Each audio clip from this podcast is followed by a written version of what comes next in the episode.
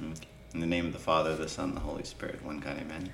Hello, beautiful friends. I'm Natalie, And I'm Claudine. and welcome to Shokran Very Much, the podcast. This week we're talking about the beauty of salvation.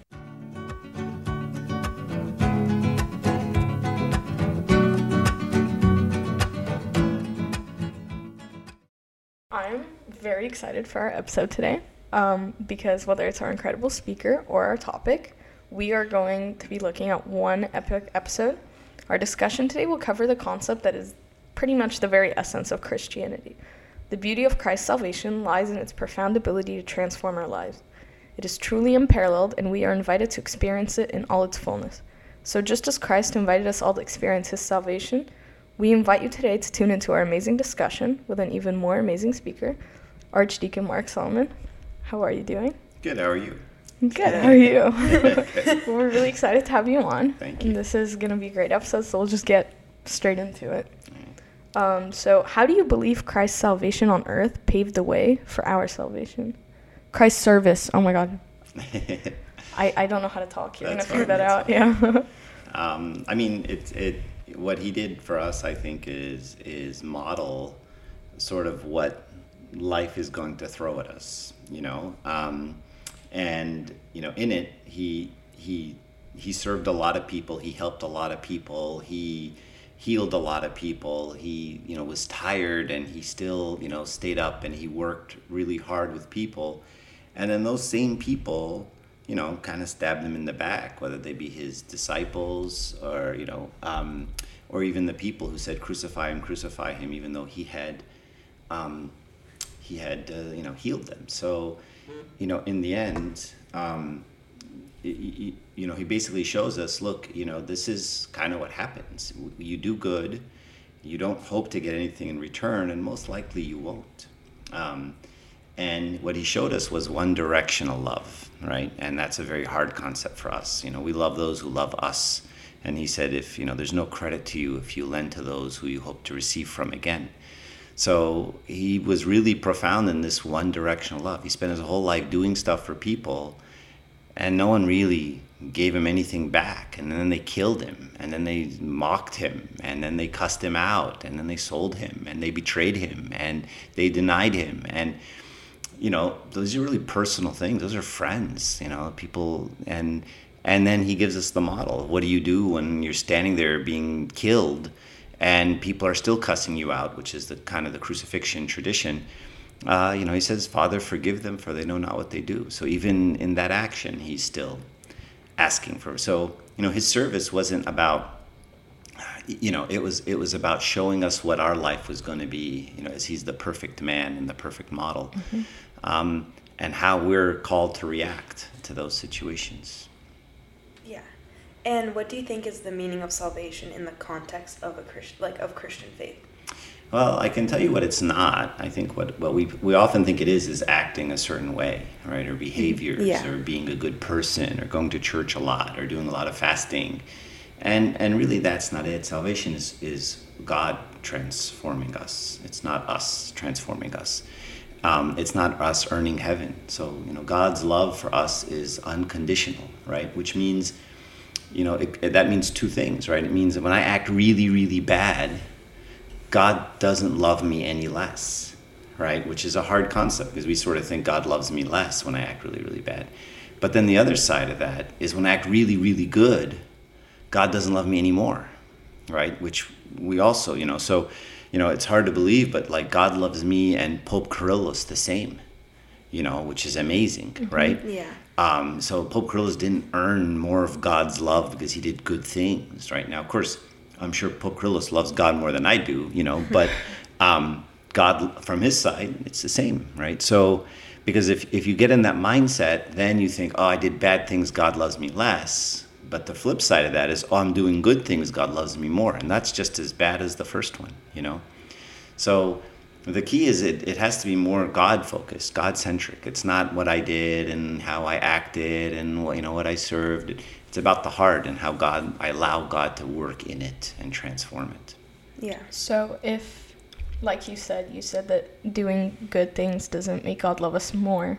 What do you think should our motivation be behind doing those good things? Well, the the thing is, um, uh, you know the you know Jesus said that uh, you know uh, a stream that is salty can't bear fresh water, right? So you know out of the out of the heart the mouth speaks, right? So out of the heart the actions come, right? So it isn't about doing the things; it's about the the things come from the heart that loves God, right? So the focus is my heart and God's heart. And once I acquire God's heart and his his feelings and his love towards people, then I'll start to do those things, right? And then those things will be as an outcome of my heart, not as look, I did all this stuff and I earned, you know, 13 points this week by, you know, going to the homeless shelter, right? And God Yeah. better count those 13 points for me, you know. Um, it's it's the opposite, right? It's because I love that I do. And you know, when you do without love, there's no point, right? You, you don't need to feed a hundred people. You need to just feed one and do it with love, right? It's Saint Mother Teresa says this great quote. It's not um, what does it say? It's it's it's how much love in what we do, you know, that that matters, not how much we do. Um, so I'd say that's the so the motivation isn't I'm going to do those things to earn heaven or to be good or that doesn't make you good, right? It's it's my life with God that I focus on, and then that's just kind of a natural outcome. So, what is the role of the church in God's plan for salvation? So, you know, one of the fathers said it best. He said, you know, like if you think about water, you need water to live. And there's water everywhere around you, right? And there's humidity in the air, you know. So right now there's water in this air, but I can't drink it. You know, it's not it's not concentrated enough. And so I got to go to a drinking fountain that has concentrated all the water into a place, right? So, you know, God is everywhere, right? But he's focused and we focus on him in the church, right? So the church becomes this fountain of grace, right? Where where he can pour out onto us very directly, whether it be through communion, through the mysteries, through the sermons, through the word of God. It's a very focused thing. So of course God's everywhere and I can worship him anywhere I want, right? But at the, in the church he's concentrated, right? And and that's where I go, you know, and you know, you think about like, uh, you know, in Africa, you have the watering well, you know, and uh, the water, the water, and all the animals come to that reservoir, right? And they all sit there and they drink from that reservoir. But they don't just hang out at the reservoir, right? You know, because there's predators there and there's all kinds of things happening there. You go, you drink, and you leave. And that's what the church is for us. It's not a place to go and just hang out and be all the time. It's a place to come and take and then you take and then you go. And you go to the world and you become the light of the world. And no one said be the light of the church. We're not supposed to light up church you know.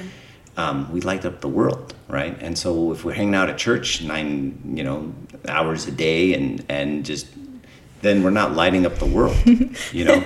So the idea is you come you take from god and then you give to everyone you meet um, and you give them god's love right? And that's our job Yeah, and I know you kind of touched on like how love is at the center of God's like salvation, um, but like let's do like a deeper dive into the love, and I think it's pretty obvious that the crucifixion is like literally love. It's the for us. greatest act of love. Yeah, so just like a deeper dive into God's love for us.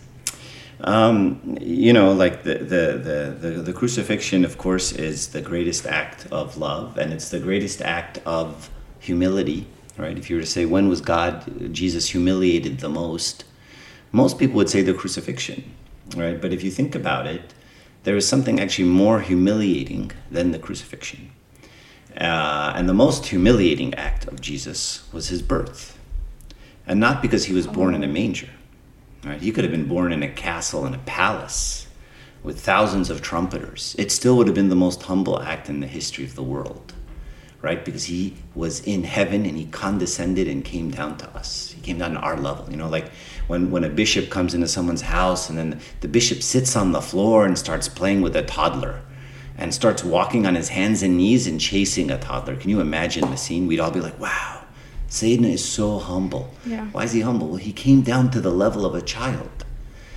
Well, I mean, you know, with all due respect to the Sayyidina who does that, he's just a man. You know, he's not God. And when God comes down to my level, that's infinitely more humble, right? So, so, so, so God's love of, of, of allowing himself to be humiliated like that is, is huge, right? If I see a bishop and he, he's on his hands and knees for my kid, I'd be like, wow, you must really love my kid or me to do that in my house, mm-hmm. right? Um, and so that's the indication, right, of, of, of God's love for us. Um, and of course, you know, what Jesus said, I mean, is the parable of the prodigal son.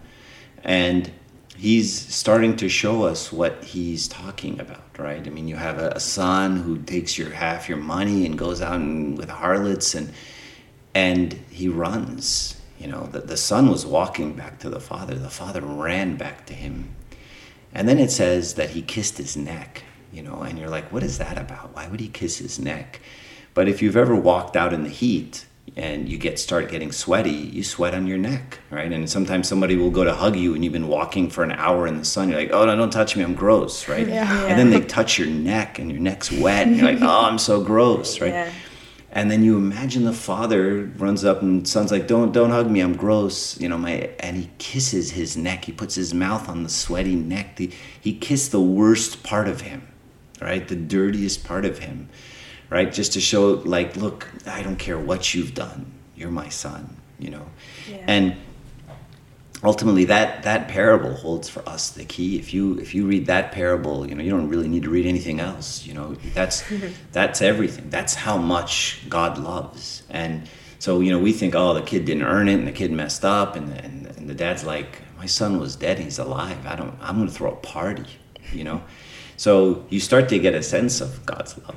Um, and then I think the last way you get a sense of God's love is because you don't really understand how much God loves you, you know. And I think one of the things that really helps is having kids, you know, because when you have a kid, you you love your kid tremendously, you know, and and then you have this thought: I can't imagine that God loves me as much as I love this kid. There's no way God loves me as much as I love this kid, you know. And of course He does, right? So then you're like, oh wow, Right? And then you start to get God's love. Like, is it mm-hmm. possible? He, if He loves me half as much as I love this kid, oh my gosh, you know, like I, I've been worshiping the wrong God all these years. You know, I thought He was this powerful God who wants me to fast, and then if I don't, He marks me down. you know, but I, you know, I just want my child to succeed and to flourish and to do what's good and love Him, you know, for her, right? So it's it's hard to capture God's love, but then God gives us glimpses into it in our lives, and then we feel it, and we see it. Yeah. So obviously, there's nothing we can do to make us deserving of that love and that sacrifice. But do you think there's something we can do to like start being worthy, or is it like impossible? You're you're not worthy of it, and nothing you do can be worthy of it. You know, like, and again, you know, when you have kids, it, it helps you understand these things. You know, like imagine you know when when when my my little two year old daughter makes me or three year old daughter makes me a drawing right? It's gonna suck right? I mean it's just a bad drawing okay? Yeah.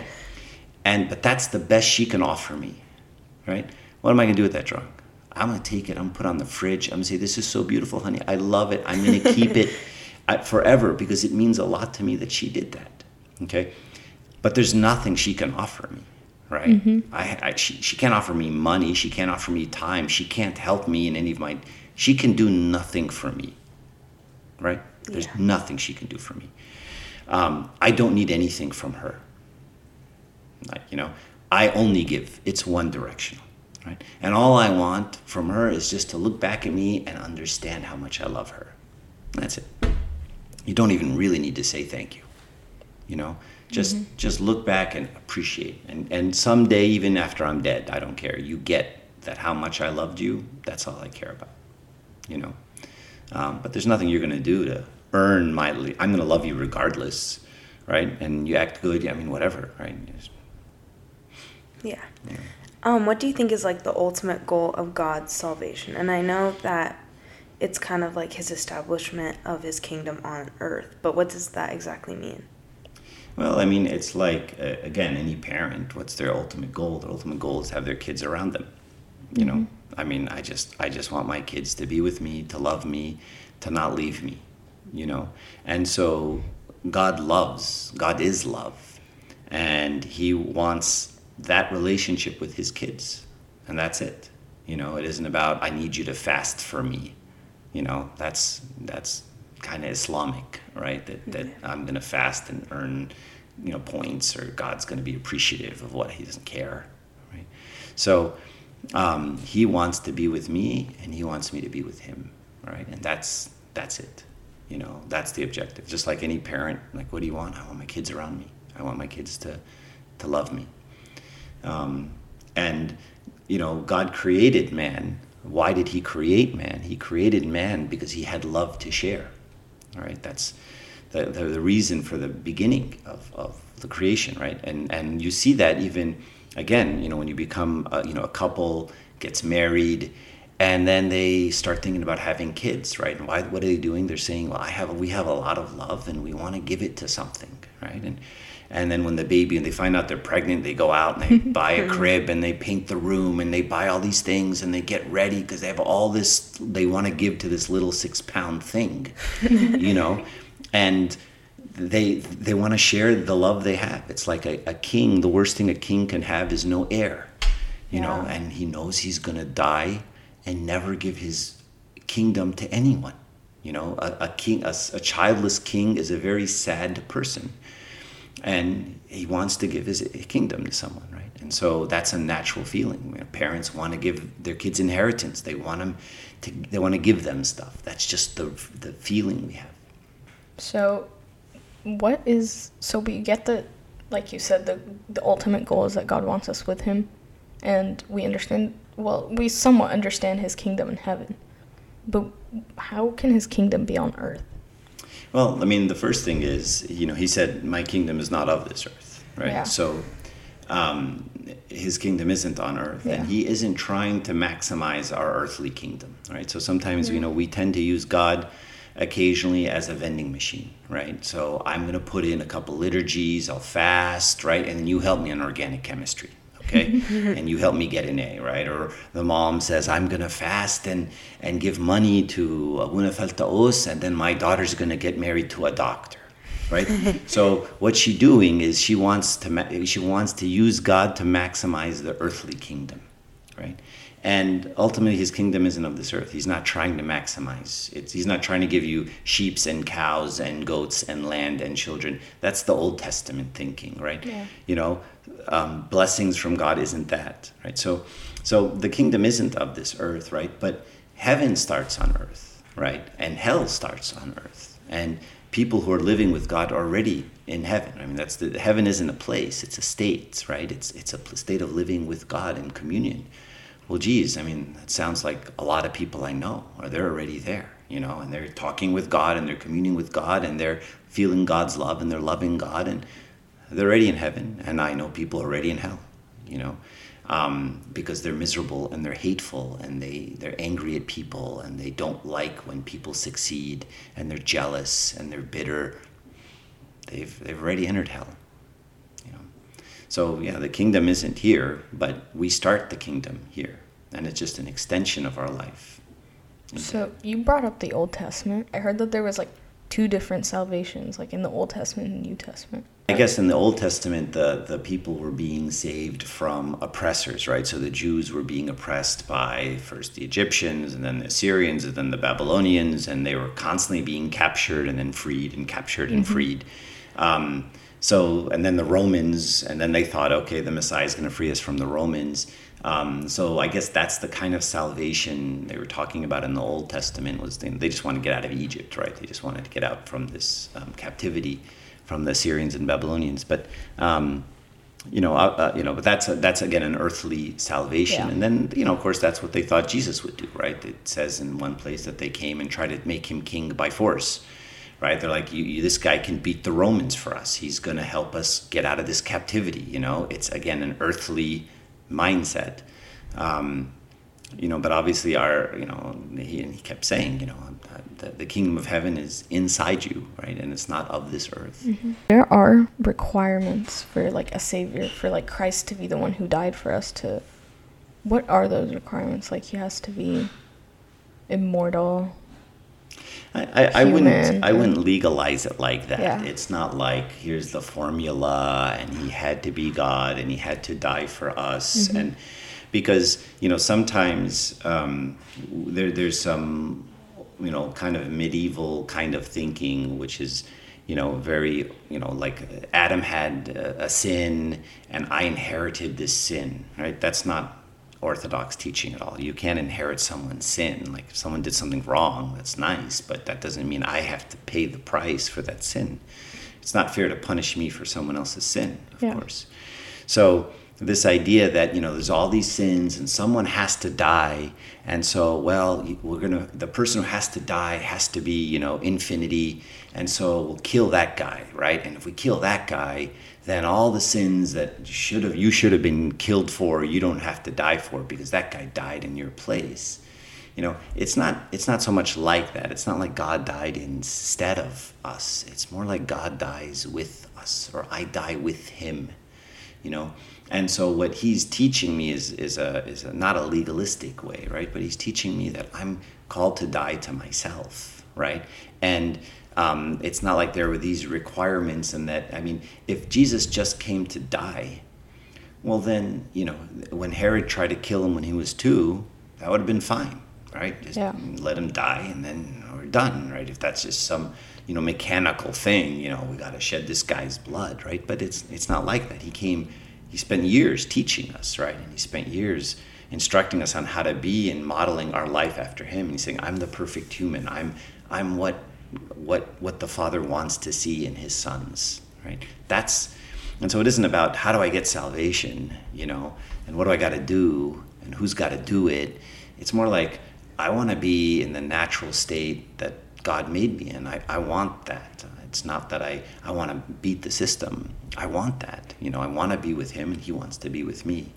Um, and that's what salvation is right? because if we if we think of salvation as simply you know um, if i do bad things then god sends me to hell right? And he punishes me forever.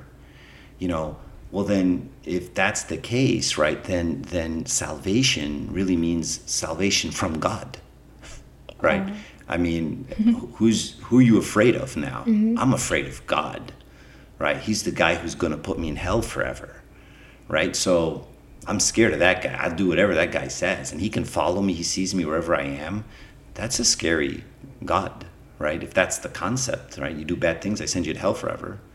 And it's really mean like that's a very long punishment for you know not fasting all of lent you know? Like um, so that that isn't the concept that we're that orthodoxy i mean the fathers don't talk about god in those terms. And you know he's he's far too loving right? Otherwise you're just saving you know from he's he's he's your number one enemy right? He's Yeah. the guy you're scared of the most So if we don't view hell as a punishment, is that what you're trying to say? Mm-hmm. And what should we view it as? So if you if you think about punishment, right? Punishment always has to be for the purpose of correction, right? So when a parent punishes a child, it's because they don't want them to do something again. They want them to remember. Okay, but um, punishment after no correction can take place is just vengeance. It's revenge. Right? So you know if if your dog pees on the rug, okay, mm-hmm. you, you take a newspaper, you, you hit him on the butt. Mm-hmm. Okay, why are you hitting the dog? Well, because you don't want him to pee on the rug. That's it. Yeah. Okay, it's that simple, right?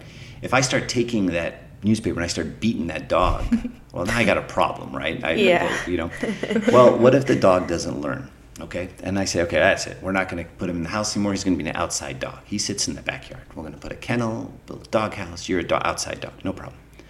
So you go out there a week later, dog's outside, and you hit him on the butt with a newspaper. And the dog says, Why are you hitting me? And he says, Well, because remember last week you peed on the, the rug. He's like, Well, yeah, that was last week. I haven't peed on the rug all week. Well, sorry, last week you peed on the rug. Next week you go out there, you hit him again. He says, Why'd you hit me? Well, remember two weeks ago you peed on the rug? so I'm going to hit you for that. He's like, Well, I haven't done it. It's unfair. Three weeks later, you remember three weeks ago you peed on the rug, so I'm going to hit you for that. How long are you going to keep hitting me? Forever. I'm going to keep hitting you forever because you peed on the rug. Well, that's not that's not fair to a dog, right? Let alone my God who created me and loves me and died for me, right? So if I reduce God to I didn't do the things he wanted, and so he's going to punish me forever for it. Well, he's kind of got a big, you know, it's kind of an egomaniac, right? He's a narcissist. Like, what? You don't obey me? Okay, I'll send you to hell forever, Well, that's not. And then, you know, and then he says, now love me. I'm not going to love you, right? I'm scared of you, Yeah. right? You're, you're holding this big knife over me. You know, you're threatening me, right? With hell forever. And I'll love you? Right? There's, I, I can't. That's a little backwards. Yeah, I'll be scared of you. I'll Yeah. obey you. I'll do what you say, but I'm not going to love you. Mm-hmm. Right? Yeah. So when we have that perspective, we can't really love God. Yeah. And in fact, that's what St. Anthony says. He says, he said to the other monks, he said, I no longer fear God. And they're like, Father, how could you say that? He says, because I love him so much. I'm not scared of him. He's my dad. He takes care of me. He's shown me love in every part of my life, right? You know, so, and that doesn't have to just be St. Anthony. That could, that's all of us, right? That shouldn't just be St. Anthony. So you earlier you said that there's nothing we can do to be deserving or worthy of like, like Christ's sacrifice for us. What can we do to be thankful for it though? I mean, I mean, the first thing is that there's, if if if my kid says to me, you know, thank you, and they don't mean it, or they're saying thank you because you know I gave them, uh, you know, I got them something, but they really want an iPhone, right? Yeah. The next iPhone, so they're like, okay, I'll thank them for the iPhone 11, but that's because I want an iPhone 14, right? That's not a real thank you. That's mm-hmm. just you're using thank you to get some more stuff out of me, more worldly stuff out of me, right? So if I'm thanking God, and you know, your parents say, if you don't thank God for the little things, He won't give you the big things.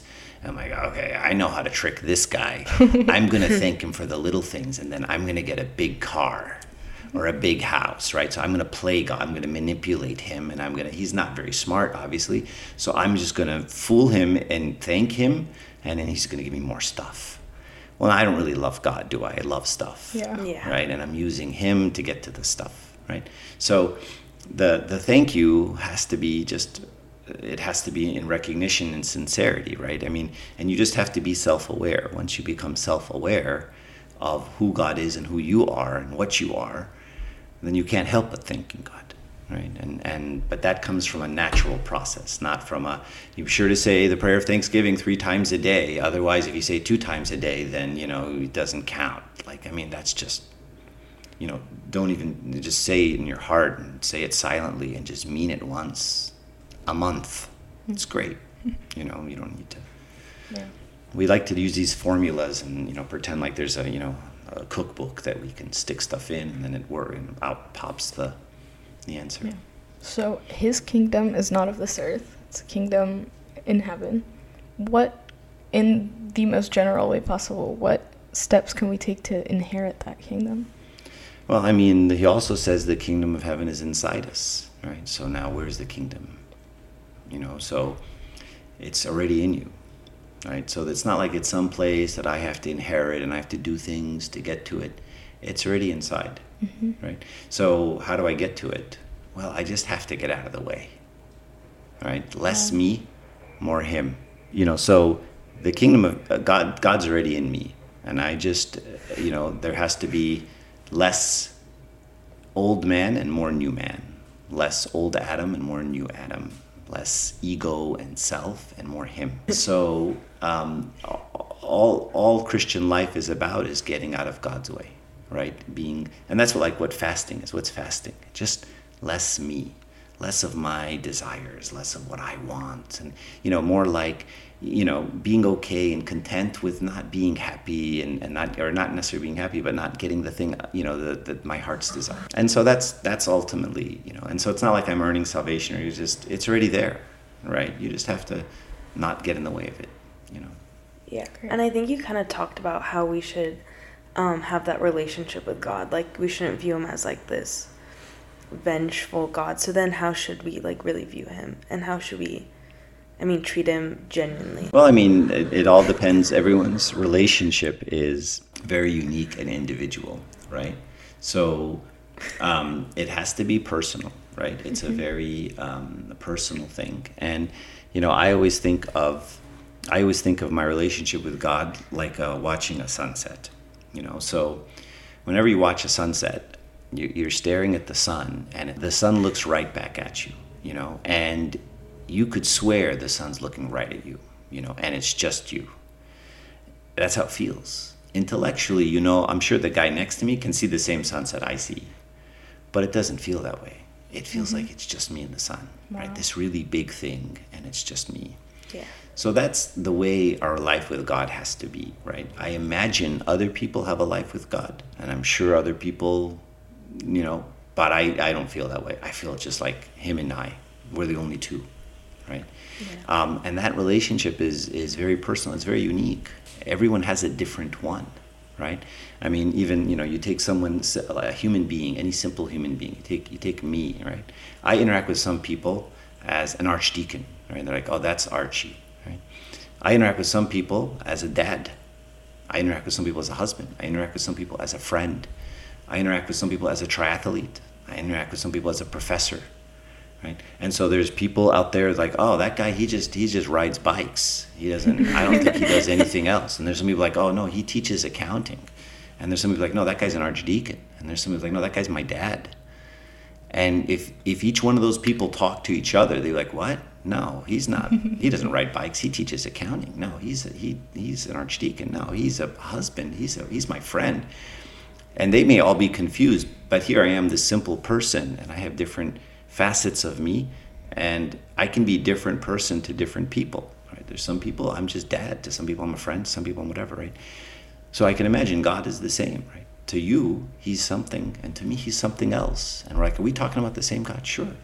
Right? Of course, we do know some characteristics of him, right? We know he's love, we know he's humility, we know he's peace, we know he's all of these things, right? And mostly we know what he's not, um, you know, theologically. But uh, nonetheless, each person can have that individual relationship, right? And, and each one has to develop their own walk with God in their own way. So that's why the cookbook approach is, you know, well, this is what we do and this is how we do it. That's a very uh, kind of Islamic approach. There's a set formula do the things, you go to heaven, right? And you win. And sometimes we fall into that same trap. Shokran very much for joining us. Of course. It's been amazing. Yeah, for real. And shokran very much to all of you beautiful friends who tuned in and listened. Please follow us on all of our social media sites, which you can find in the show notes, to either receive updates or send in questions. Or you can visit our website, which is also in the show notes, to send in questions or even suggest topics. Shokran very much for listening, and We'll see you next week.